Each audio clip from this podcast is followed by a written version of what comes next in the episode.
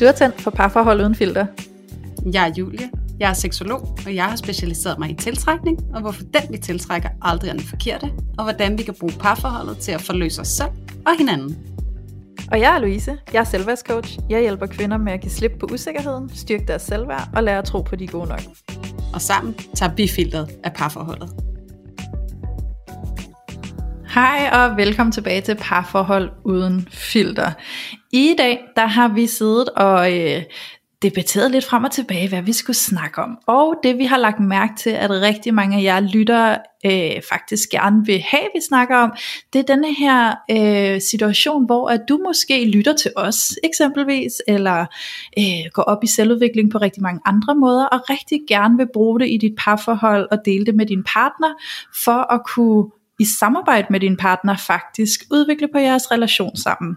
Men at der så sker denne her oplevelse af, at din partner ikke helt er modtagelig for det. Måske bliver du afvist i det. Måske oplever du, at din partner bare ikke synes, det er spændende, eller ikke synes, det er nødvendigt, eller overhovedet ikke er interesseret i, at I skal udvikle på noget som helst. Så hvordan kan vi komme til at nå ind til vores partner? Hvordan kan vi opnå den der tilgængelighed, som vi synes er svært at, øh, at opleve i vores partner, når vi kommer med et eller andet og bringer det til bordet og rigtig gerne vil tale ind i det med vores partner.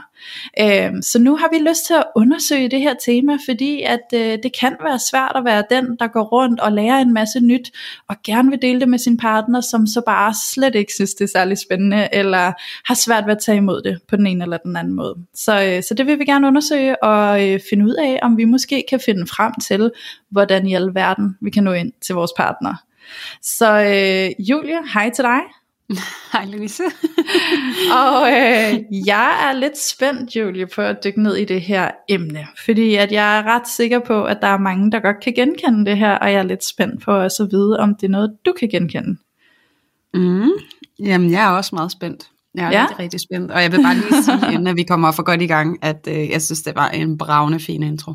Ej, hvor godt. Øhm, og det, det må lytterne også gerne høre. Inden vi gik i gang i dag, så havde vi sådan, åh ja, jamen, øh, hvordan, hvordan indkredser vi lige det her i en fin intro? Og så var det ja. bare sådan, ved du hvad, jeg tager hovedspringet i den her intro. Og så var sådan, vi fint. kaster os bare ud i det. ja, så det vil jeg lige anerkende dig for. Det synes Ej, jeg, det, det gjorde du flot. Det skal, det skal du tage med dig videre. Ja, øhm, det gør jeg. Når det er sagt, så må jeg jo øh, nok krybe til kors, og så fortælle, om jeg kan genkende det her dilemma eller ej. Mm. Og øh, jeg sidder faktisk og er lidt tvivlsom på det, øhm, fordi jeg tror måske, at jeg er en af de, øh, jeg har næsten lyst til at sige, privilegerede mennesker, som på en eller anden måde øh, har haft partnere, som har været indstillet på en eller anden form for udvikling. Øhm, mm. En eller anden form for engagement i parforholdet, og det kan jo godt være, tænker jeg måske, kommer lidt af den der tese af, at du, altså, du møder en partner der, hvor du selv er, ikke? Og, ja. og jeg har jo altid, eller i hvert fald i mange år, været enormt nysgerrig på selvudvikling. Mm. Øhm, så jeg tror, at det ville være ret øh, mærkeligt for mig, og som altså overhovedet blive, hvad kan man sige, forelsket eller interesseret i et menneske, som ikke også på en eller anden måde var engageret i selvudvikling, særligt fordi det er jo noget, jeg beskæftiger mig så meget med, at jeg jo i og for sig lever af det. Ikke? Mm-hmm. Så på den måde, så tror jeg, at jeg har været i lidt en særlig position, øhm, hvor at, at jeg skal måske ret langt tilbage, altså sådan i hvert fald til længe før, at jeg selv begyndte at gå øh, vejen, som hed selvudvikling, og, øh, og der har jeg måske oplevet det, men det var lidt på en anden måde, fordi at jeg havde så nogle partner, som så godt kunne være tilbøjelige til at sige, okay, det er spændende, eller det vil jeg gerne undersøge, hvis jeg kom med et eller andet. Det var så måske ikke sådan en decideret selvudvikling, men en eller anden opfordring, eller et behov, eller et eller andet, jeg havde brug for, at vi gjorde sammen. Mm-hmm. Men så var det mere med sådan en følelse, du ved af, at de pleasede mig lidt. Ah. Øhm, at ja. det var noget, de gjorde for min skyld. Fordi ja. at de måske, altså, og det er jo ikke nogen hemmelighed, det tror jeg også, jeg har sagt flere gange øh, i podcasten, det er jo, at jeg har jo haft, virkelig haft den her redderrolle øh, tæt ind på livet, og, og, og gået og, og levet i den i mange, mange år. Så derfor så havde jeg også en tilbøjelighed til at være sammen med nogle, nogle fyre, øh, som gerne ville reddes af mig. Og, og når mm. man er i sådan et forhold, så er det jo sådan lidt en uligeværdig relation, hvor at de jo så, oplever jeg, blev måske lidt tilbøjelig til at sige, okay, så gør vi det. Fordi de var afhængige af, at jeg var der for at redde dem, ikke? Ja. Øhm, så det, der er jo måske også et element af, at, at man kan øh, være eftergivende på, på det forkerte grundlag, hvis du kan følge mig. Mm. Øhm, så, så jeg er ikke helt, du ved, blevet afvist i mine initiativer, øhm, men måske ikke blevet altid blevet mødt med en oprigtig interesse. Øhm, hvor at det føler jeg nu, at jeg bliver.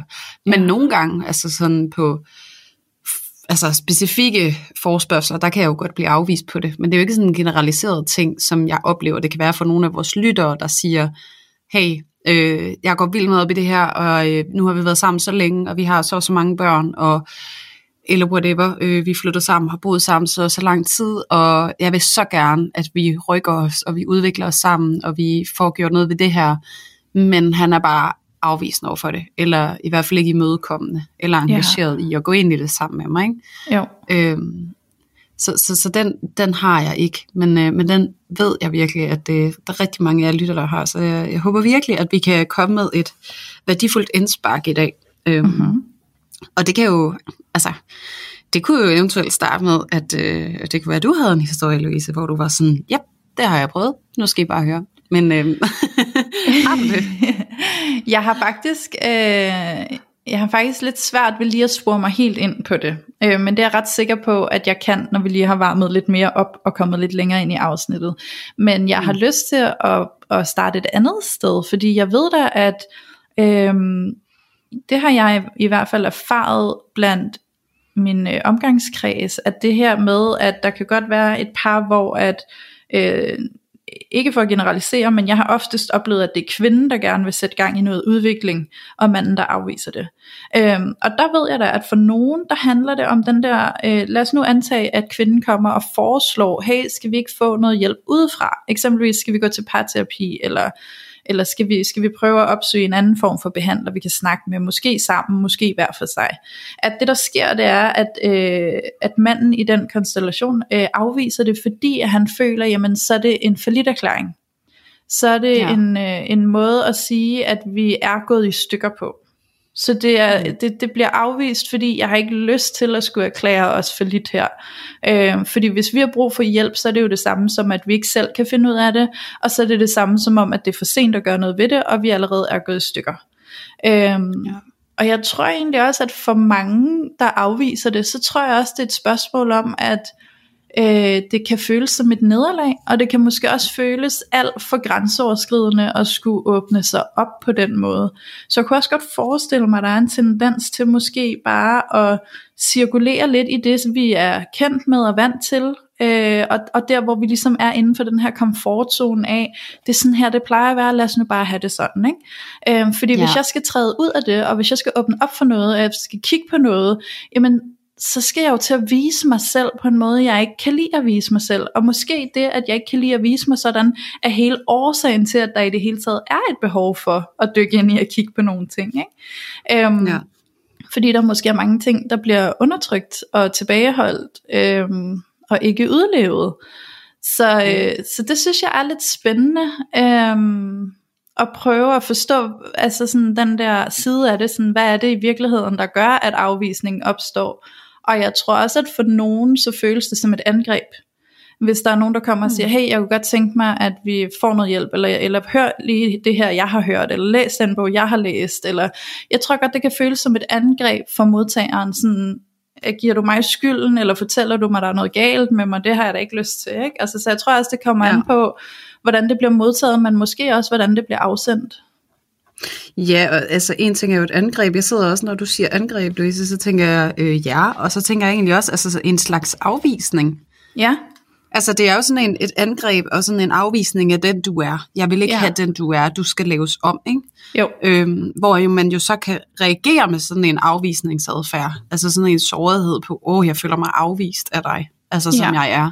præcis. Du vil forandre mig, ikke? Så der er jo, der er jo også noget, øh, noget, noget usikkerhed på spil, eller noget manglende selvværd, eller en, en lav selvtillid i forhold til, ja, generelt sådan selvfølelsen omkring, hvad får jeg det til at betyde, Ja, at du kommer og henvender dig, som du gør. ja Hvad netop. får jeg det til at betyde om mig, ikke? Jo, netop.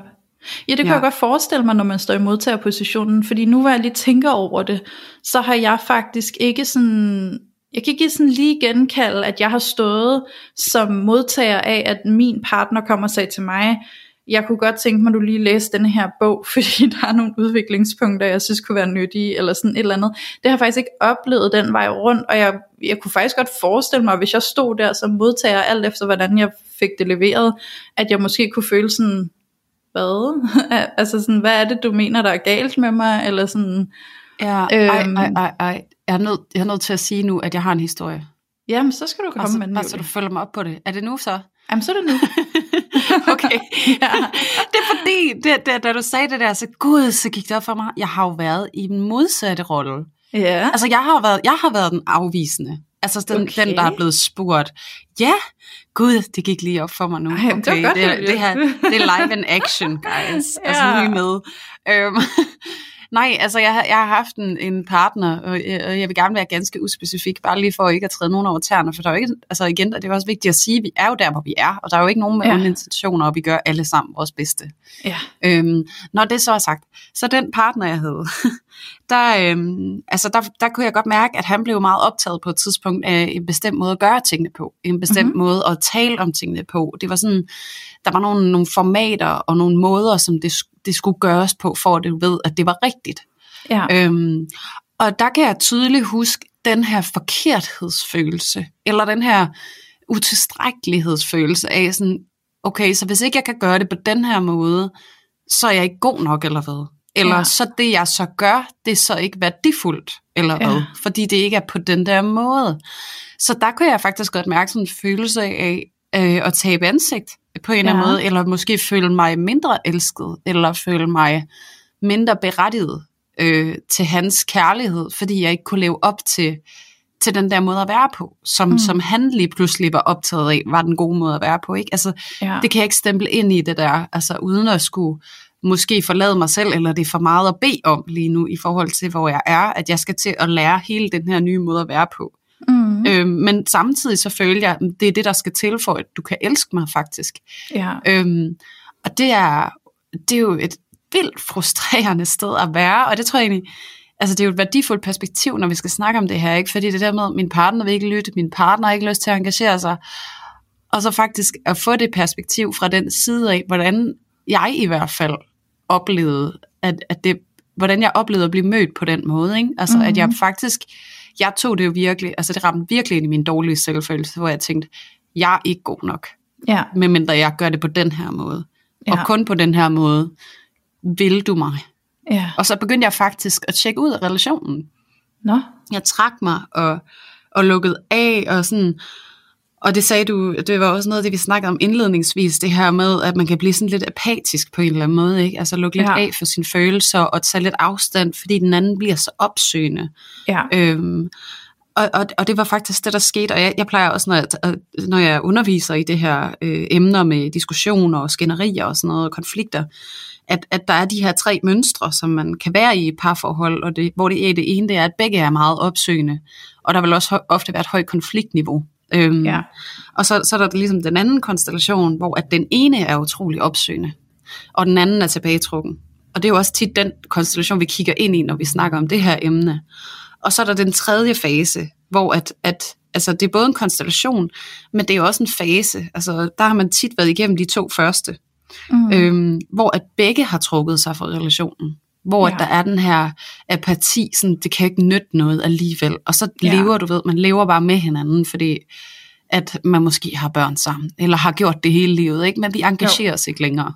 Så man bliver bare sådan lidt numme på en eller anden måde. Ikke? Ja. Og Øh, det er en frygtelig ja. følelse. Fuldstændig. Altså, fordi det er jo den der opgivelsestilstand af, det, altså jeg kan ikke nå dig, så det kan være ligegyldigt. Altså jeg orker faktisk ikke at prøve mere, ikke? Og det er jo, Ja. det er jo virkelig et, et, et sårbart og sorgfuldt sted at stå. Øhm, jeg har nogle gange haft den med min, med min egen partner, når det er, at der har været nogle temaer, hvor jeg kan se, her der bliver vi bare ved med at ramme hovedet mod muren. Øh, jeg vil rigtig gerne snakke med dig om det. Og det er som om, at hvis jeg åbner den, og hvis jeg prøver at åbne den på forskellige måder, så føler jeg, at det bliver misforstået. Det jeg prøver, altså min intention bliver misforstået, eller det jeg prøver at komme frem til bliver misforstået, og så opstår der en reaktion på det, og så lige pludselig, så kan jeg bare se, at vi står i et eller andet åndssvagt skænderi, ikke? og så bliver jeg bare træt og tænker, Jesus Christ, ikke? Altså, og til sidst, så, så kan jeg jo, hvis det kommer langt ud, så kan jeg jo få den der, som vi snakkede om, den der sådan lidt apatiske følelse, hvor jeg egentlig bare har ja. Lyst til at trække mig og være sådan lidt, mm, whatever, jeg kan ikke snakke med dig, så det må jeg bare lade være med. Ikke? Men der tager jeg virkelig mig selv i at tænke, det er bare ikke holdbart. Altså det er jo ikke holdbart for min relation til min partner, hvis jeg beslutter mig for at trække mig øhm, og acceptere, at jeg bare ikke kan snakke med dig. Fordi mm. så kan vi lige så godt lade være med at være i en relation med hinanden, fordi det er ikke den måde, jeg har lyst til at være i en relation med dig på. Og det er altid ja. den tanke, der har bragt mig tilbage til at blive ved med at give et forsøg, og blive ved med at prøve at nå ind, og blive ved med ligesom at kæmpe for det. Øhm, og nogle gange kan det virkelig kræve mange omgange, men heldigvis så oplever jeg, at vi får hul igennem før eller siden, øhm, og faktisk finder ja. et eller andet mellemsted, hvor vi mødes. Ikke? Jamen, og så, så er det jo også værd at, at skænke en tanke, altså fordi det, jeg hører, du beskriver der, Louise, det er jo faktisk netop også det, vi snakkede med Amanda Lagoni om. Ja.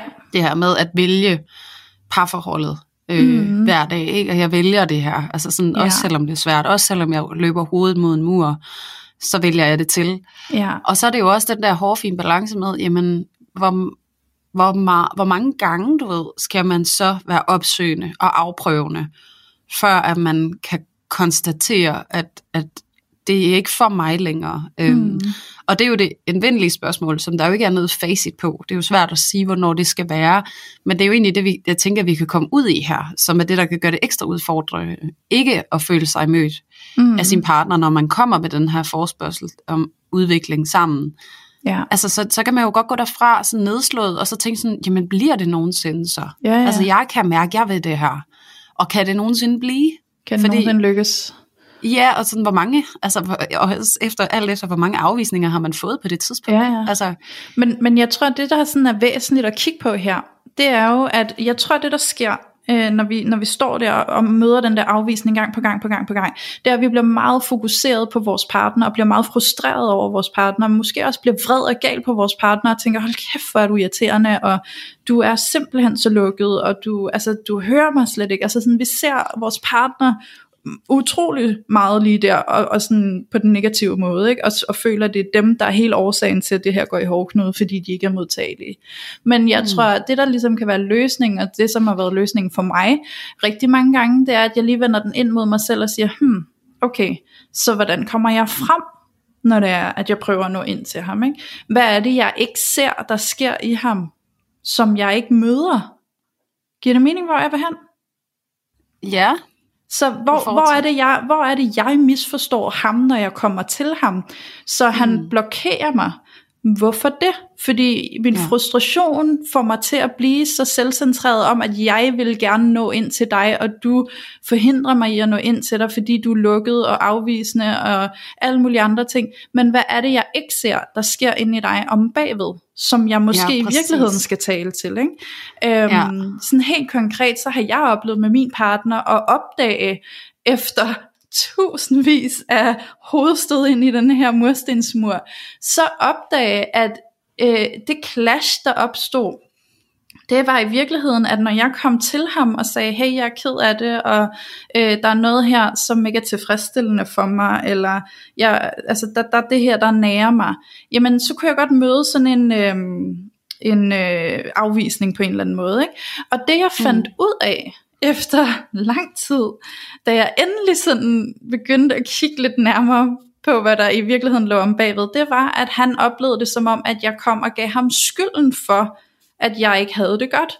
Og jeg opdagede, at han faktisk følte et ret stort ansvar for, at jeg er glad, og at jeg har det godt. Og at han derved kunne føle, at, øh, at det var hans skyld, jeg lige pludselig ikke var det. Og hvor jeg var sådan, gud, jamen så kan jeg egentlig godt forstå dit behov for at være i forsvar, og jeg kan godt forstå dit behov for ligesom at sige, sige fra, eller sådan skubbe mig væk. Men det var jo faktisk ja. ikke engang det, jeg mente. Jeg mente jo ikke, at jeg kommer til dig for at fortælle dig, at det er din skyld, jeg er ked af det, for det var ikke det. Jeg, det var ikke sådan, jeg betragtede det. Jeg så det som sådan en helhed af, der er noget i vores dynamik, som jeg godt kunne tænke mig var anderledes, fordi sådan som det er lige nu, der kan jeg mærke, at det ikke fungerer særlig godt for mig. Og det handler ikke ja. om, det er din skyld, det handler ikke om, det er min skyld, det handler bare om den dynamik, der er, og det samspil, vi har, jeg godt kunne tænke mig, at vi kiggede på. Men det var overhovedet ja. ikke sådan, han hørte det. Øhm, og det var jo Nej, det var kritik en, jo. Ja, han hørte jo bare kritik.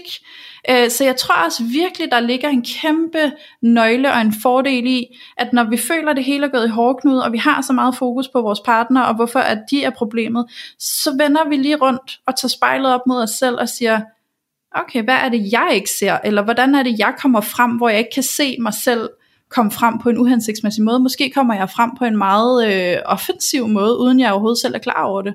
Fordi jeg er så såret, ja. så jeg tror, at det er mig, der er offeret, men måske, at, at, altså, måske føler min partner sig også som et offer i det her, ikke? og det ser jeg bare slet ikke, fordi jeg selv føler, jeg er offeret. Ikke?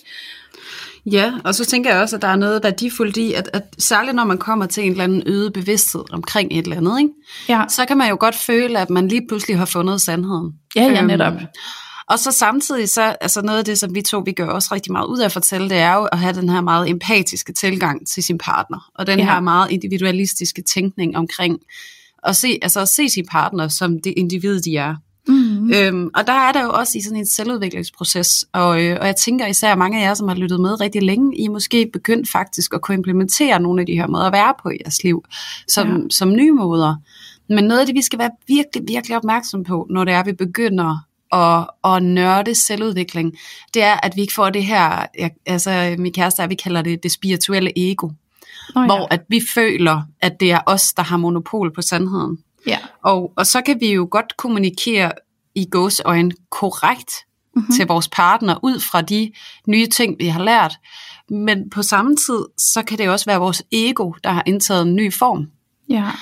Og det er sådan lidt kryptisk, men det handler egentlig om, at den ukonstruktive måde, vi kommunikerede på, før vi lærte noget om konstruktiv kommunikation, kan sagtens snige sig ind i konstruktiv kommunikation som en fornemmelse, vi har omkring os selv. Ja.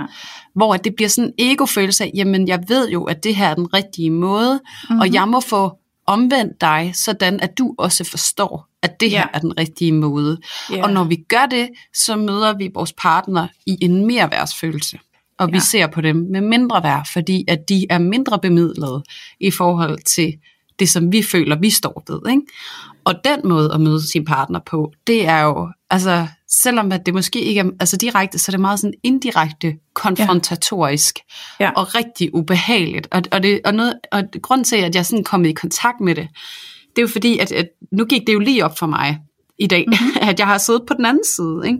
Ja. og har oplevet at blive mødt på den her måde. Og noget af det, som jeg oplevede, øh, nu fortalte du, at din kæreste, han fik den her lidt med, at, at jeg føler faktisk, altså, at du er glad, betyder utrolig meget for mig. Og når du møder mig på den måde, så føler jeg, at det er en kritik, eller at jeg ikke på en eller anden måde har levet op til det, mit eget ideal for, hvad for en kæreste, jeg gerne vil være. Ja. Og, og det tror jeg, der er mange, der kan genkende, men jeg havde det personligt sådan en følelse af, at når min partner, øh, ham som jeg talte om tidligere, han kom til mig og ville tale om den her bestemte måde at snakke på, eller det her format, eller jeg følte den kæmpe usikkerhed. Altså sådan mm-hmm. en følelse af, det kan jeg jo ikke det der, jeg kan ikke levere det der. Ja. Og så fik jeg sådan en følelse af, hver gang jeg snakkede med ham, så var det ligesom at være til eksamen. Siger jeg det nu rigtigt? Ja. Øh, kommer det nu ud på den rigtige måde? Bliver jeg taget alvorligt, hvis ikke at det her er puttet ind i det rigtige format? Ja. Kan du, altså bliver jeg så hørt, og bliver jeg forstået? Og det, og det der, det var følelsen af, at der er kun én måde, jeg må være her på. Mm-hmm. Øhm, og så, gav, så trak jeg mig, fordi det var sådan, det ville jeg ikke være med til. Ja. Øh, det er ikke okay for mig. Øhm, så, så det var det der med at blive dømt og vurderet, og, og sådan kan, kan jeg, vil, jeg, jeg vil kun lytte til det, du siger, hvis det er på den her måde.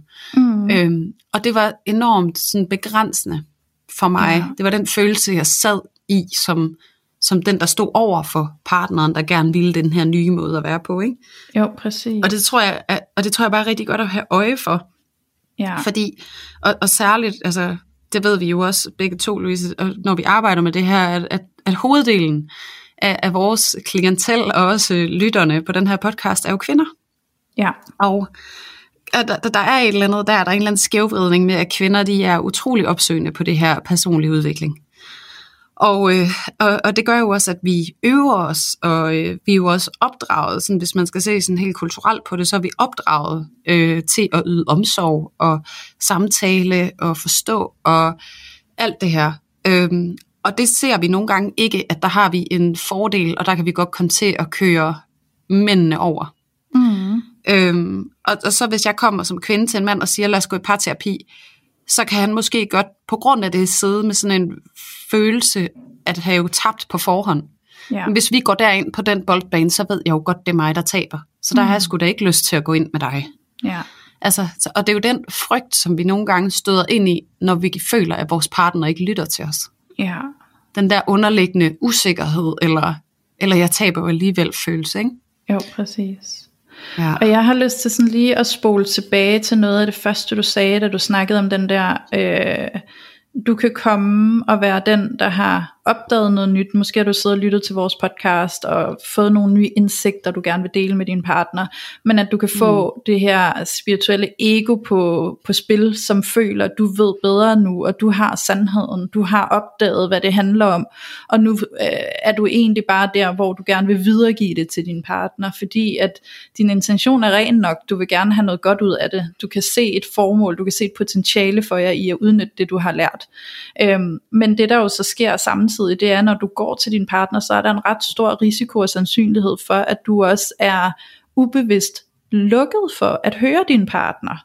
Så fordi at du kommer til din partner med denne her sandhed, du har opdaget, jamen så er du så ensporet på, at, at du i princippet sådan øh, underviser din partner i det nye, du har lært. Og det er så mm. sandt for dig, at uanset hvad din partner øh, responderer med, så hører du det ikke. Fordi din eneste agenda, det er egentlig bare, at de skal forstå det, du lige øh, har opdaget, som du gerne vil videregive til dem.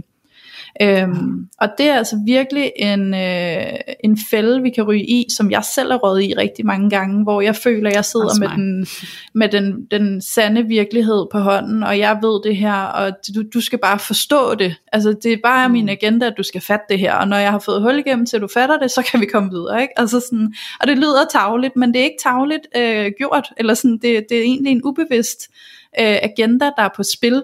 Intentionen er god, men udførelsen er ikke så god. Øhm, fordi at jeg ikke selv opdagede, at jeg faktisk ikke hørte ham. Fordi uanset hvordan han responderede, så skød jeg det bare ned, for jeg tænkte sådan, jeg, jeg stod egentlig bare sådan ubevidst og ledte efter, hvornår han sagde noget, der havde genklang til det, jeg prøvede at fortælle ham. Øh, og, og først der følte jeg, at mission accomplished. Og hvis ikke, jamen så tænker jeg, så har han ikke forstået det nu, så er jeg nødt til at mase endnu mere på. Ikke? Så i virkeligheden blev jeg jo blind og døv for ham, Øh, og jeg fik først hul igennem, da jeg begyndte at opdage, at jeg var blind og døv, og jeg åbnede op for mine øjne og min hørelse igen, og faktisk tillod mig selv at høre, hvad han havde at byde ind med, og høre, at måske var der også noget sandhed i det, han oplevede, øh, ja. som vi kunne bruge i et samspil med hinanden. Øh, og så tror jeg i særdeleshed også, at det er ret vigtigt at få øje på, at dig som sidder her og er super interesseret i selvudvikling og lytter med på vores podcast, og sikkert også på nogle andre, der handler om selvudvikling og nogle bøger og nogle kurser, og jeg skal komme efter dig. Du har udviklet et andet sprog. Du kan i tale sætte følelser på en anden måde, end du har kunnet før, og det ved du selv, at det på et tidspunkt var nyt for dig og udfordrende for dig at begynde at øh, berøre nogle følelser, du ikke havde gjort før, og faktisk også kunne finde ud af at tale sætte dem. Og nu kommer du, og du er 300 km foran din partner med et nyt udviklet sprog, til at i talesætte dine følelser og forstå nogle psykologiske teorier, som du har brugt tid på at lære. Og så kommer du og snakker til din partner, og din partner kan jo sidde og føle sig som sådan en børnehaveklasses øh, niveau, der bare tænker, jeg kan, godt, jeg kan godt høre, der kommer ord ud af din mund, jeg kan bare ikke forstå, hvad du siger og jeg ved slet ikke, hvordan jeg skal samtale med dig i det niveau, du taler på, fordi det er et sprog, jeg ikke kender. Det er fremmed for mig at høre det sprog der. Og din partner er ikke der, hvor de øh, har fået udviklet evnen til at i deres egne følelser, og måske er der mange af deres følelser eller tilstanden, som er ubevidste for dem. Og så kan frustrationen opstå i, at de bare lukker ned og siger, øh, nej tak, og så står du og rusker i dem og tænker, jo kom nu for fanden, det er skide spændende, og vi kan bruge det til her meget ja ja, men jeg kan slet ikke forstå, hvad der sker, og jeg kan slet ikke forstå, hvad du siger, og jeg kan slet ikke se, hvad formålet er, ikke? Ja. Ja. ja, og det kan jo også, altså det er jo også det der med, men netop, altså nu sagde du 300 kilometer foran på en eller anden måde, og det er jo også det der med, at man lige skal se sig selv der først, ikke? Altså man jo ikke længere er et sted, hvor man faktisk kan møde sine partner, der hvor de er, mm. og så samtidig ikke at gøre det til sådan en, jeg er bedre end dig, Øhm, ja. jeg er så meget længere fremme med dig, så nu skal du lytte til mig. Ja. Øhm, det er den der, man, ikke, man skal passe på ikke at falde i det, og det er jo også tilbage til noget, vi også har talt om før, det her med at være empatisk i stedet for sympatisk. Ikke? Mm-hmm. Øhm, og især som lytter. Og det er jo, altså, synes jeg jo er så fin måde at imødekomme det her på. Ja. Øhm, og være langt mere undersøgende, også hvis det er, at du har en lukket partner. Så i stedet for at blive topfrustreret over den her afvisning, så vær nysgerrig på, hvorfor at du får den her afvisning. Ja. Øhm, Altså sådan, okay, så det, det har du ikke lyst til. Øh, Okay, men jeg har, jeg har faktisk brug for, øh, at du sætter nogle ord på, eller prøver mm. at få mig, hjælper mig med at forstå, hvorfor at du Ja. ikke vil det her. Ja. Altså det der med, når man så går op på opdagelse i det, altså sådan, fordi det er jo ikke fordi, du skal dreje om på hælen og så lukke ned for dig selv, men det der med at være nysgerrig på, hvad gør det egentlig ved dig, at jeg kommer med de her forspørgseler, mm. eller sådan, hvordan er det for dig at stå i, at jeg nu er gået den her vej, hvor jeg har fået den her interesse, og, og gerne vil de her ting, og jeg kunne forestille mig, det må være lidt om, overvældende for dig måske, at, at jeg har alle de her forspørgseler, eller begynder at gøre tingene på den her måde, eller at, altså, så det der med sådan at være empatisk og prøve at sætte dig ind i, sådan, hvordan fanden føles det egentlig at stå over for mig lige nu, der Ja, hvor jeg er. præcis. Øhm, fordi at når vi kan mærke, at, at den vi sidder over for gør det, så er vi langt mere tilbøjelige til at åbne op. Hvor at hvis Mm. sådan en, kom nu for helvede, kom nu, og jeg har fundet, jeg har fundet guldet for enden af regnbuen, du skal bare med henover, ikke? Og sådan, det var sådan, hey, wow, wow, wow, slap af. Ja. Jeg skal ikke gøre, ikke gøre noget som helst, du. Ja. Ja. Ej, men det... det er bare sådan en fin bevidsthed at have med i hvert fald. Ja, det kan godt hurtigt komme til at føles som om, at nogen prøver at trække noget ned over hovedet på dig, du ikke har bedt om. Ikke? Øhm, mm. Så jeg tror også, der, der ligger nok også noget i, at hvis din partner på en eller anden måde virker øh, uinteresseret eller afvisende over for, for det, du kommer med, jamen så gør det okay, at de ikke har lyst til det. For jeg tror også, i hvert fald for mig, kan der nogle gange være en tendens til at være sådan, men det skal du, for jeg vil have det. Ikke? Altså sådan, ja. Så, så der er måske også noget i at tillade sådan, okay, men det bliver jeg jo også nødt til at respektere, og jeg bliver også nødt til at give dig plads og rum til, at det har du ikke lyst til. Men, men kunne jeg måske anmode om, at du vil reflektere lidt over, hvorfor du ikke har lyst til det. Ligesom du siger, Julie, ikke være nysgerrig mm. på, hvad er det, der øh, afholder dig fra at have lyst til det. Øhm, for det er ikke sikkert, at din partner ved det. Det er ikke sikkert, at din partner er i kontakt med, hvorfor de afviser. Måske er det bare sådan en øh, sådan et instinkt at, at sl- sætte brem- bremseklodsen i og sige, nej tak, der skal jeg ikke bede om det der. Ikke? Øhm, Ja, sådan det, autopilot. Ja, altså fordi der kan jo være meget på spil. Der kan være, der kan være frygt for forandring, der kan være frygt for, hvad der dukker op, hvis vi skal til at åbne Pandoras æske, og altså sådan, mm. der kan være mange ting at sige, fordi det ved jeg da også fra mig selv, og egentlig også fra mange, øh, jeg snakker med, og klienter jeg snakker med, den her frygt for faktisk at starte udvikling, fordi shit mand, hvad kommer frem, når jeg tager hul på det hele? Ikke? Er jeg overhovedet klar til det? Kan jeg overskue det? Hvad hvis alting bliver værre, når først vi pakker ud for det hele? Ikke? Altså, øhm, Ja. Så det kan også være sådan en frygt, der er på spil, der gør, at din partner tænker, nej tak, det har jeg ikke lyst til. Jeg er bange for, hvad der sker, hvis vi åbner op for det her. Og lige nu kører det da meget fint, gør det ikke? Altså, Ja. Ja. Jamen, jeg sidder, jeg sidder også og kommer til at tænke på den der, øh, den der gamle floskel. Altså, nu bliver det sådan lidt generaliserende igen, men den der mm. med, at, at mænd vil gerne have, at kvinden hun forbliver som, da han mødte hende. Mm, Og en kvinde vil gerne have en mand, han forandrer sig, sådan at han bliver, som hun gerne vil have. Ikke? ja. Øhm, og, og der er jo også en grund til, at, at, det, at det står, altså den floskel på en eller anden måde. Det er jo tit også ofte, fordi der er en eller anden grad af sandhed i det, ikke? eller en Ja. tendens, som man kan se sådan generelt øhm, er til stede. Ikke? At, at, åh, det er bare så vigtigt at have den der ydmyghed. Også, men altså på den anden side, så har jeg jo oplevet det som kvinde, egentlig, Mhm. mm-hmm. at have den her mand, som synes, at, at det her udvikling, det var noget, vi skulle på et, sted i livet, hvor jeg slet ikke var klar. ja. Øhm, og det, er altså, og det er noget af det, som jeg bare sådan virkelig kan mærke sådan rent personligt vil være værdifuldt for mig at understrege i det her afsnit. Det er at be so gentle. Altså fordi det er utrolig så kæmpestor en distance, vi kan komme til at lave i vores forsøg på at komme helt tæt på. Ja. Øhm, fordi det var virkelig det, jeg oplevede. Han ville så gerne så tæt på, og han ville så gerne, at vi skulle alle de her ting. Og det eneste, der skete, det var bare, at kløften mellem os blev bare større og større og større. Og det var fordi, at jeg ikke var i stand til at stå frem med, hvor jeg var henne. Hvordan jeg følte mig mødt i den forespørgsel. Og, og det, der havde været stærkt af mig at sige, det var jo sådan, når du kommer og siger sådan her, så bliver jeg faktisk ramt i en utilstrækkelighedsfølelse. Altså, Mm. mm. jeg har en følelse af, ikke at være god nok, og jeg bliver grebet af en frygt for, at hvis ikke at jeg gør det her, så forlader du mig. Ja. Øhm, så jeg, jeg står faktisk og føler mig med ryggen mod væggen. Altså sådan, jeg føler mig fuldstændig presset op i hjørnet lige nu. Ja. Og det er så ubehageligt og Ja. enormt grænseoverskridende. Øhm, og, og det er det, som, og, og jeg tror, det er det, der virkelig er, er det, der skal gøre forskellen, eller det er det, der skal gøre det sådan, at du får en oplevelse af godt at kunne komme til din partner med de her ting, det er jo, at, at, at den her empati, den kommer med ind i det. Altså sådan, mm-hmm. hvordan må du føler dig, når jeg kommer på den her måde? Ja. Altså sådan, hvordan må det være for dig? Fordi at det er jo også, altså igen, det der med ikke at gøre den anden forkert, ikke? Og det, og det er jo sådan en hårfin balance, og hvordan undgår vi det? Jamen det undgår vi ved at være på opdagelse i afvisningen. Okay, ja. jeg bliver afvist.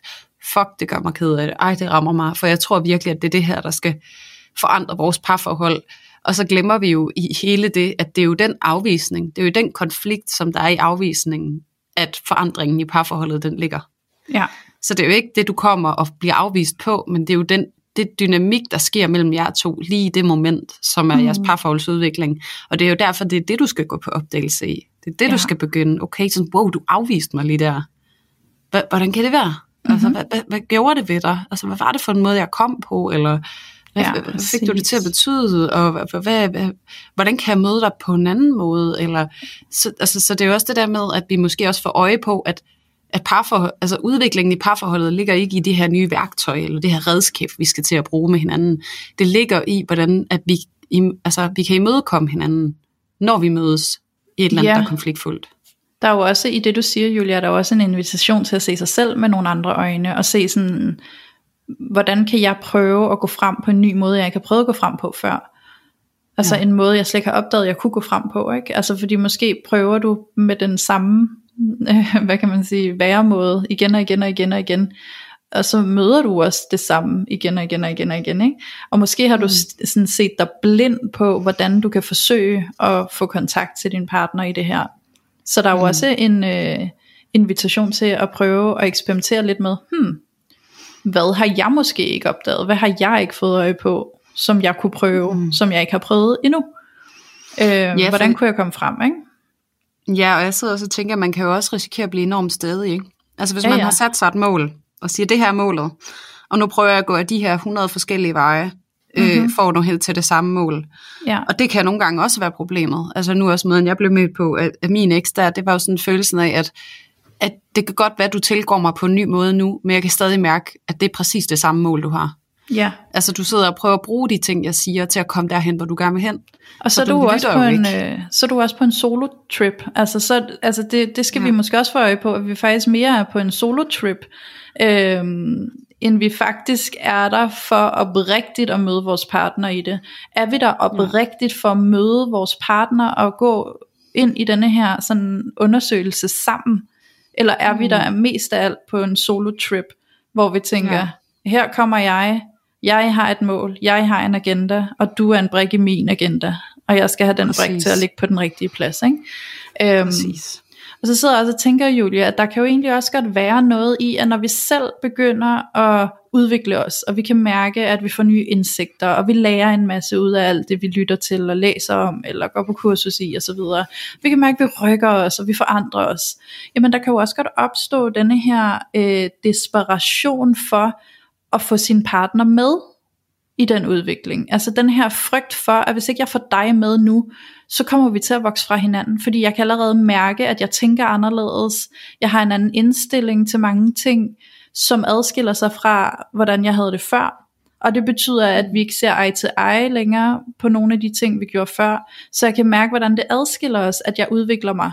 Men jeg har ikke lyst til at stoppe med at udvikle mig, fordi nu har jeg ligesom set lyset, og nu kan jeg se, at der er så meget mere fede, øh, fede ting ude i verden for mig, og for at være menneske i den her verden. Ikke? Så jeg har ikke lyst til at gå tilbage til mit eget gamle jeg, så jeg har brug for, at du kommer med. Jeg har brug for, at du ja. øh, tager med mig op på next level. Ikke? Og så bliver desperationen så stor, at vi måske kan komme til at ase og mase og presse. Øh, og det jo i virkeligheden handler om, at vi gerne vil have vores partner med for vores egen skyld men vi glemmer måske at kigge på vores partner og sige, hey, er det overhovedet det, som gavner min partner? Er det det, min partner har lyst til? Ikke? Altså, nogle gange kan vi virkelig godt blive frelste i det, ikke? Altså. Ja, men det der med, at man også spørger sig selv, er det her virkelig vejen derhen? Ja. Fordi det der, det er det, som du beskriver der, også når man laver alle de her forskellige metoder til at nå det samme mål, så, så det er jo også en hidden agenda. Altså ja. det der med, at det er skjult. Altså du har den her frygt, og så begynder du at være på den her måde, eller finde ud af at gøre det på alle mulige andre måder, for at undgå, at I går fra hinanden, eller I ja. mister hinanden, eller I ikke er forbundet med hinanden. Ja. Hvor at, at det eneste, øh, som du virkelig kan gøre i den situation, hvor at du mærker lidt den der desperation for en fælles udvikling, det er at påtale præcis det. Mm-hmm. Og så sige, jeg er gået ind i det her. Jeg er blevet opslugt af det her. Jeg kan mærke, at det her er begyndt at forandre mig og min måde at tænke og være på. Og jeg er så hunderad for, at vi to vi skal miste hinanden i det. Ja. Altså dermed, og så gå, så gå forrest med det, fortæl, hvor du ja. er henne, og så sige, jeg frygter, at det her sker. Også fordi, hvis at min partner havde været mere transparent øh, med netop det, så kunne vi mødes i øjenhøjde og sige, okay, så det er frygt, det her. Okay, vi kan godt snakke om frygt, men, men du skal ikke tage mig med på et projekt Nej, bag præcis. om ryggen på mig. Du skal ikke prøve at manipulere mig et sted hen, som er rigtigt for dig, vi er. Det er, jo også noget, det er jo også noget helt andet at være modtager af at forstå sådan, ah, du gør det faktisk fordi, at du er bange for at miste mig. Du gør det faktisk fordi, at du gerne vil have mig med ind videre i livet. Det er ikke fordi, Præcis. du prøver at rettesætte mig og lave om på mig, fordi du ikke synes, jeg er god nok. Nej, og så er det også, man skal også være villig til at være, hvad kan man sige, fleksibel i sin tænkning. Fordi altså ja. sådan, og igen, jeg taler jo også meget ud fra min egen erfaring, og det er fordi, jeg også har stået på den anden side, hvor at jeg følte netop, at det skal være lige præcis på den her måde. Mm. På det her format, altså lige sådan her, hvor det var ikke længere et spørgsmål om, skal vi udvikle os sammen? Det er, skal vi udvikle os sammen på den her måde? Ja. Hvor at det er sådan, hvis du gerne vil udvikle dig med din partner, fordi du føler en oprigtig kærlighed til, og et ønske om, at de skal det sammen, så er du også nødt til at være fleksibel i, hvordan det ser ud, den udvikling. Ja. At ja. det er noget, I to skal finde ud af i fællesskab, hvordan ser vores udviklingsvej ud. Ja. Øhm, og så alt det her, som, som du tager med dig fra podcast, fra bøger, fra tv-udsendelser, whatnot, øhm, brug det som inspiration til mm-hmm. at kaste ind i den samtale, som du har med din partner, fordi at uanset hvor værdifuld viden det er, så, så derfra, hvor planen den skal laves, det skal være fra jeres relation, og ikke fra noget teori, som så skal påduttes jeres relation.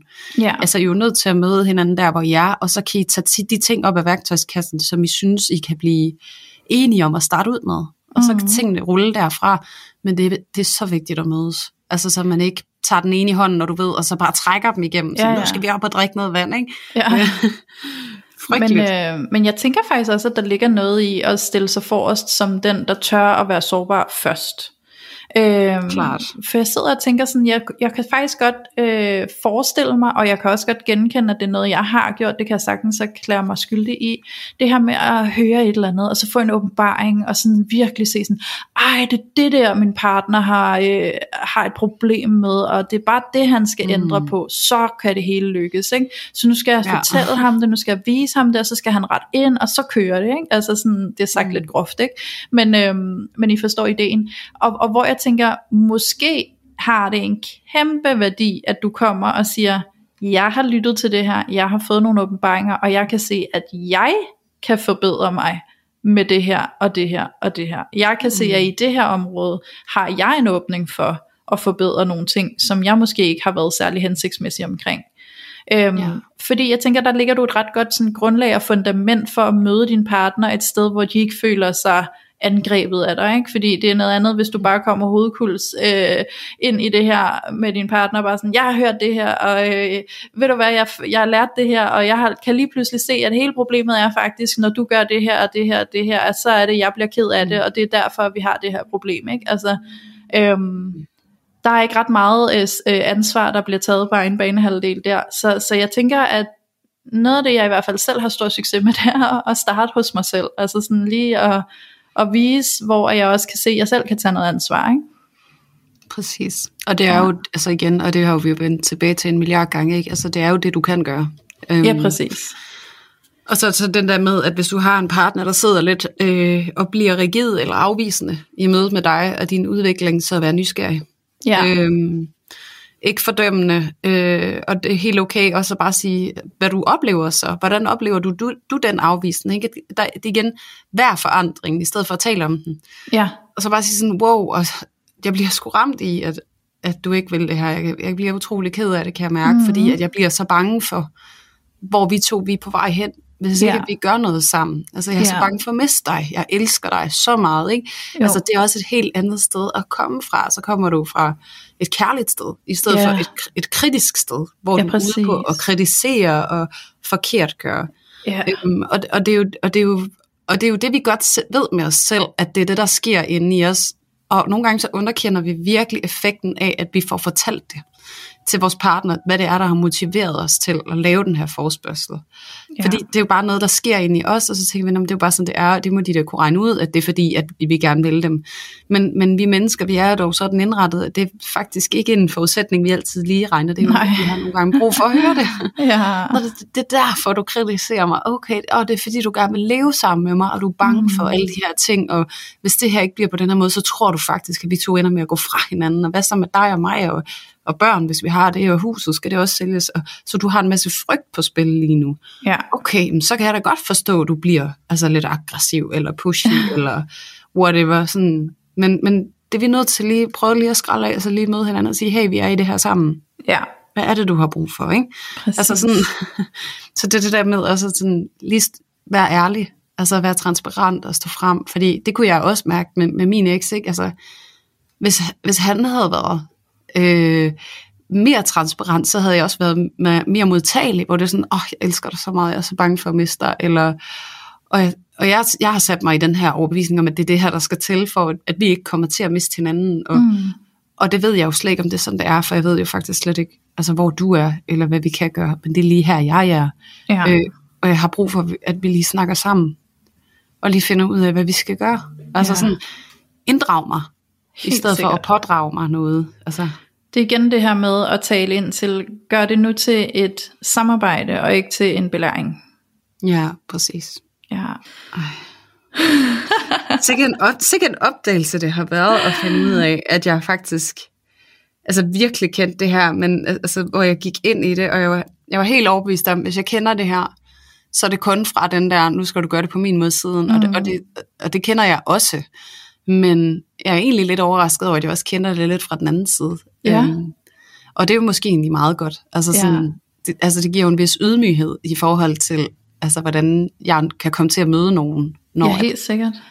at jeg nørder det her, som jeg gør. ikke. Altså sådan, Jo. det tror jeg lige, jeg vil tage med mig fra dagens afsnit, og måske være sådan øh, særligt opmærksom på, Ja. ja. om jeg måske, måske kommer til at møde nogen, du ved, på sådan lidt en lidt overlegen Ja. måde. Fordi det sgu ikke så fedt. Altså det har jeg måttet erkende på et givet tidspunkt i mit liv, at jeg øh, godt nok har kæmpet meget med at ende med at komme til at lyde lidt øh, belærende og sådan lidt øh, bedrevidende øh, over for min. Ja. partner, når jeg har skulle bringe et eller andet frem, altså virkelig sidde mm. i den der følelse af, jamen det er jo sådan her det er, altså sådan, Ja, Øh, også mig. Ja, og jeg har altså alle, stort set alle de gange, hvor der så er kommet hul igennem, det der, hvor jeg har ligesom lagt paraderne ned, været sådan åben for at høre ham, og sådan se sådan, hmm, måske er jeg ikke den, der ved det hele her, ikke? Um, mm. Og det er jo nok, fordi der kommer adgang til, at vi begge to kan være her, der er plads til os begge to, det er ikke bare mig, der ved det hele, ikke? Ja, Nej, præcis. Det er også en ret anstrengende position at stille sig Ja, selv i, hold da op. Altså, man får lige pludselig utrolig meget ansvar. ja for søren. noget. Der skulle et ansvar at blive løftet af en, men det skulle egentlig Ja. være løftet af to, ikke? Jamen det er det. Øhm. Og, og jeg tror, jeg tror, lige det du siger der, Julie, det tror jeg faktisk er sådan et ret vigtigt guldkorn for alle jer lytter at tage med. Særligt jer kvinder, der føler, I bliver den der morrolle over for jeres mænd. Øhm, hør lige, hvad Julie siger her, fordi måske har I selv påtaget jer det ansvar at stå og være den bærende, og måske er det i virkeligheden jer, der skal give plads til, at han også kan få lov at være der lidt. Ja, Ja, word. Word. Så Julie, jeg tænker, at det er, øh, det er nu, vi afslutter og afrunder for, øh, for det Ja. her afsnit. Det tænker jeg også. Og øh, vil egentlig bare sige tusind next. tak. Ja, vi gør. Og, øh, og ja, vil egentlig bare sige tusind tak, fordi at vi øh, tog på den her opdagelsesrejse sammen, og fordi at du delte dine historier.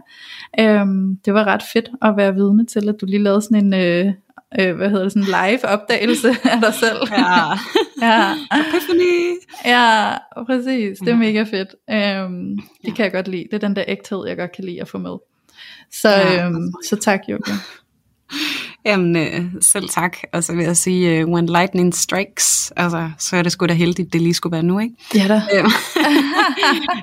og det er, også, altså, det er også noget af det, vi har håbet på, når vi skulle lave den her podcast. Altså, det var jo også, at vi på en eller anden måde øh, kunne erfare, af, af, om, af nogle omgange i hvert fald, at vi kunne sidde og du ved, få nogle indsigter undervejs. Og jeg, jeg synes jo også, at det er sindssygt vigtigt for jer lytter at, at være vidne til, at at vi jo netop ikke bliver færdige. Vi bliver ikke altvidende. Vi bliver ikke Nej. du ved, omnipotente af at gå ind i selvudvikling. vi sidder også og får indsigter hele tiden omkring os selv, og nye åbenbaringer, og et nyt møde med os selv, og, og det er sådan, det er at være menneske, og jeg tror, det er det, der er allervigtigste at tage med fra hele den her, hvad kan man sige, genre, øh, som hedder selvudvikling. Det er jo, at det er jo et ongoing projekt. Absolut. Altså det er, det er kun proces. Der er ikke noget, altså sådan, der er ikke et, som sådan end goal på personlig udvikling, og vi kan alt, alle sammen altid opdage nye ting om os selv, og det skal ikke være sådan en selvoptimeringsideologi. Øhm, det er ikke det, jeg mener med det, men det der med bare at være okay med det. Altså Ja. ja. ydmyg omkring sådan, ja, altså det der, jeg har buler, og jeg har skrammer, og jeg kommer også til at være en idiot nogle gange, og, og sådan er livet. Altså det der med Ja. sådan bare stå ved det. Altså fordi det er jo virkelig den største selvudvikling. Det er den der selverkendelse af, at vi ikke er netop perfekte og omnipotente væsener, og vi ikke skal være det, men at Nej. vi alle sammen bare gør vores bedste. Netop. med det, og vi vi, har. hele tiden er på en rejse jo. Altså det er jo ikke, det er jo ikke statisk det her. Det er jo dynamisk, Nej, dynamisk præcis. ikke? Altså det, det er en livsrejse. Så jeg skulle ikke noget med at nå hen til et eller andet sted, hvor så vi, så er vi blevet færdige, og så er vi bare hele. Altså det er bare en ongoing proces. Ja, præcis. Ja. Lige præcis. Ja. Og alt det her, som I får med fra i hvert fald den her podcast, det er ikke øh, værktøjer, der kommer til at få jer i mål og gøre jeres liv perfekt, men det er, det er noget, altså det er ligesom at have en hammer og en skruetrækker og sådan noget i, i værktøjskassen, og så kan I lige stramme en skrue, hvis I finder en, der er løs, eller Mhm. mm. banke et søm i, hvis at I kommer forbi det. Men ja. det er jo ikke sådan, at alting bare er fikset. Altså sådan, det, er bare, det er jo bare noget, I kan tage med jer, sådan at, at I måske bedre kan stå i nogle situationer, ikke? Jamen, jeg sidder også og tænker, måske er det i virkeligheden et spørgsmål om, at, at, at jo, der er der nogle værktøjer, som kan gøre, at I kan bygge noget nyt, eller I kan måske fikse noget, der hænger lidt. Men jeg tænker også, at det jo i virkeligheden også handler om, at vi skal forvente, at der bliver ved med at opstå ting i vores liv, som går lidt i udu, som vi skal være i stand til på en eller anden måde at rette op på. Ikke? Og det er jo det, som værktøjerne kan, det er, at når der kommer noget, så ved vi, hvordan vi skal gribe det an. Så ved vi, hvordan vi bedst Præcis. muligt skal være nysgerrige på det, og undersøge det, og så prøve at imødekomme det. Um, og det er jo i virkeligheden det, det handler om. Det handler jo ikke om at, at, at ende i et eller andet problemfrit, udfordringsfrit liv. Altså det handler om at vide, de kommer, men jeg er klar, når de kommer. Ikke? Altså, Ja, præcis. Det der med at have tillid til, at man godt kan stå i smerte. ja, Mm, fordi det, det, det, vi det er egentlig det, jeg håber på, at I får med herfra. Ja. Øhm, det er, at I får erfaringer med at sidde tilbage med en oplevelse af, at jeg kan godt stå i smerte. Altså, jeg tør Mhm. godt smerte, fordi at, at jeg, jeg kan også gøre så meget. Altså sådan, at den må godt bære her. Altså det med følelser af noget, der passerer, og, Ja. og jeg kan støtte mig selv, i, når, men når de gør det. Altså, men det der med sådan, at det ikke er, altså, vi kommer aldrig til at undgå smerte, mm-mm. men vi kan lære at være i den. ja. Ja. Altså på, på en måde, sådan at det ikke er øh, noget, der slår os helt ud. Ja. Øhm, så så, så det er det, det, jeg håber, I får med. Det er ikke Ja. ja. sådan, det her det er ikke podcasten til at undgå alt, hvad der gør ondt i livet, hvis bare I gør det helt perfekt. Det er podcasten til, at, øh, hvordan du skal håndtere, når det går ondt i livet. Ja, præcis. Ja. Lad os stå i smerte. Det kan Ja. godt. We Ja. believe in you. ja. Godt. Men, men du var jo egentlig i gang med at sige farvel, Louise. Og så Jeg var faktisk i gang med at sige farvel. Ja, ja, ja. Ja, så skulle vi lige have det sidste med alligevel. Ja, undskyld. men, øh, men ja, jeg vil gerne sige farvel og tak for i dag, og både til dig, Julia, men også til alle vores kære lyttere, og så vil jeg faktisk bare give en invitation til alle, jeres, øh, til alle jer dejlige lyttere, om at hvis I ikke er det, så har vi en loge, I kan blive medlem af, og den findes inde på Facebook, hvor I bare går ind og søger på parforhold øh, uden filter, er det sådan? Underscore Ja. lotion? Eller bindestreg Nej, bindestreg lotion. bindestreg lotion. Øhm, Ja. Og der går I bare ind og anmoder om medlemskab, og så lukker vi jer ind hver tirsdag. Øh, det er et fantastisk fællesskab for alle jer lyttere, som er en del af den her podcast, hvor I kan spare med hinanden, få mega meget kærlighed og gode råd og åbne arme, når I har nogle dilemmaer. Så øh, det kan vi kun på det varmeste anbefale, at I bliver en del af det fællesskab. Så kom, kom. Ja. Mm, Kom, kom. De Ja. er så søde. De er Ja. så søde derinde. I er, I er mega sådan- søde. Jeg har ikke mødt jer, okay, men I virker bare sådan nogle fantastiske mennesker, og det Men skal det er I sådan- tak for. Ja, og det er sådan en følelse af lidt at kende jer, fordi vi kan følge med derinde, ja. Når vi sådan kan se, hvad I deler. Og det er også bare, altså lotion er jo også det eminente sted at opdage, at du ikke er alene med dine dilemmaer, fordi at du både kan læse andres dilemmaer, og opdage dig selv i deres dilemmaer, og tænke, gud, hvor er det rart at høre, at nogle andre kan sætte ord på noget af det, jeg også gennemgår, så jeg ved, at jeg ikke er alene. Men også den måde, du bliver taget imod, når du selv deler et dilemma derinde, og der er nogen, der virkelig kan spejle sig i det, og kan, kan dele ja. deres råd og erfaringer, for da de gennemgik det samme dilemma. Ikke? Så, så det er Ja. ret kraftfuldt. Ja, og mange, der virkelig tager sig tid til at sætte sig ind i dit dilemma. Ja. Altså, hvis du sidder derude og lytter med nu og tænker sådan, skal jeg, skal jeg ikke? Ja. Øh, hvis du har et dilemma, og du slår det op derinde, altså sådan, du vil nok blive overrasket over, altså, hvor sindssygt committed folk er til at sådan, engagere sig mm-hmm. øh, i det, du kommer med. Og det, ja. det synes jeg bare er så fint. Altså, man bliver spejlet, og man bliver taget alvorligt, og, øh, og taget sig kærligt af, ikke mindst. Uden Og tvivl. det er bare, ja, det er så dejligt. ja. Øhm, og når det er sagt, øh, fedt med invite til lotion, det skal mm-hmm. vi altid huske. Så jer, der sidder derude øh, og ikke er det, I også skal komme ind og være med. Mm-hmm. Øhm, samtidig så vil vi også bare endnu en gang øh, sige tusind tak for alle de anmeldelser, vi har fået inde på Apple Podcast. Og øh, igen give en kæmpe øh, shout-out og opfordring til, at I øh, bliver ved med det. Så jer, der ikke har lavet en anmeldelse, I må bare så gerne gøre det, fordi det hjælper faktisk også til at komme op af listerne, sådan at, øh, at vi kan blive ved med at lave det her øh, gode stykke arbejde, som vi gør, og, øh, og tjene penge på det. Og, øh, så I gør bare en forskel, og det vil jeg sige, øh, sådan at I ved derude, at, øh, at det gør I. Fordi det er bestemt ikke en forudsætning, at I, at I bare bakker op, som I gør. Så tusind tak for det. ja. Og så har jeg den sidste opfordring, og det er jo Mhm. mm-hmm. faktisk, at vi har for første gang været med til at lave en giveaway. Yay! Yay! Og når det her afsnit det udkommer, så kan I stadigvæk nå at være med, fordi at vi trækker faktisk først lod om tre vindere, og ja, jeg sagde tre vindere, den 24. i 9. Så I har god tid til at deltage. Så jeg vil virkelig anbefale jer at hoppe ind på vores Instagram-profil, og så deltage i vores giveaway derinde. Øhm, den er lavet på baggrund af vores forrige episode med Johan Ørting. Der var Johan simpelthen så sød og overskudsagtig at sætte to bøger på højkant om de fem erotiske sprog. Og derudover så har hun faktisk også sat en heldags workshop på højkant til en heldig vinder, så øh, du har faktisk muligheden for at være med til at deltage i hendes endags workshop om de fem erotiske sprog i Villa Bilder inde på Christianshavn, sammen med Johan. Så øh, jeg vil virkelig, virkelig anbefale jer at hoppe ind og deltage, og jeg har jo selv, jeg er jo selv underviser hos Johan, og har også selv deltaget i workshops og kurser og whatnot, og jeg kan bare sige, det er altid en kæmpe fornøjelse at deltage. Det er øh, det fedeste rum og en helt særlig stemning, og Johan, hun er absolut fortryllende som underviser, så, øh, så der er virkelig, virkelig noget at skrive sig op til. Så det vil jeg virkelig anbefale jer at gøre. Og øh, ja, så tror jeg egentlig ikke, at der er så meget tilbage at sige, end at jeg også gerne vil sige tusind tak for i dag, og jeg kan jo starte med at sige det til dig, Louise. Mm. Tak for i dag. Selv tak, Julie. Tak for i dag. Tak. Og øh, ikke mindst tusind tak til alle jer vidunderlige lyttere, der endnu en gang har været med til at tage filteret af parforhold.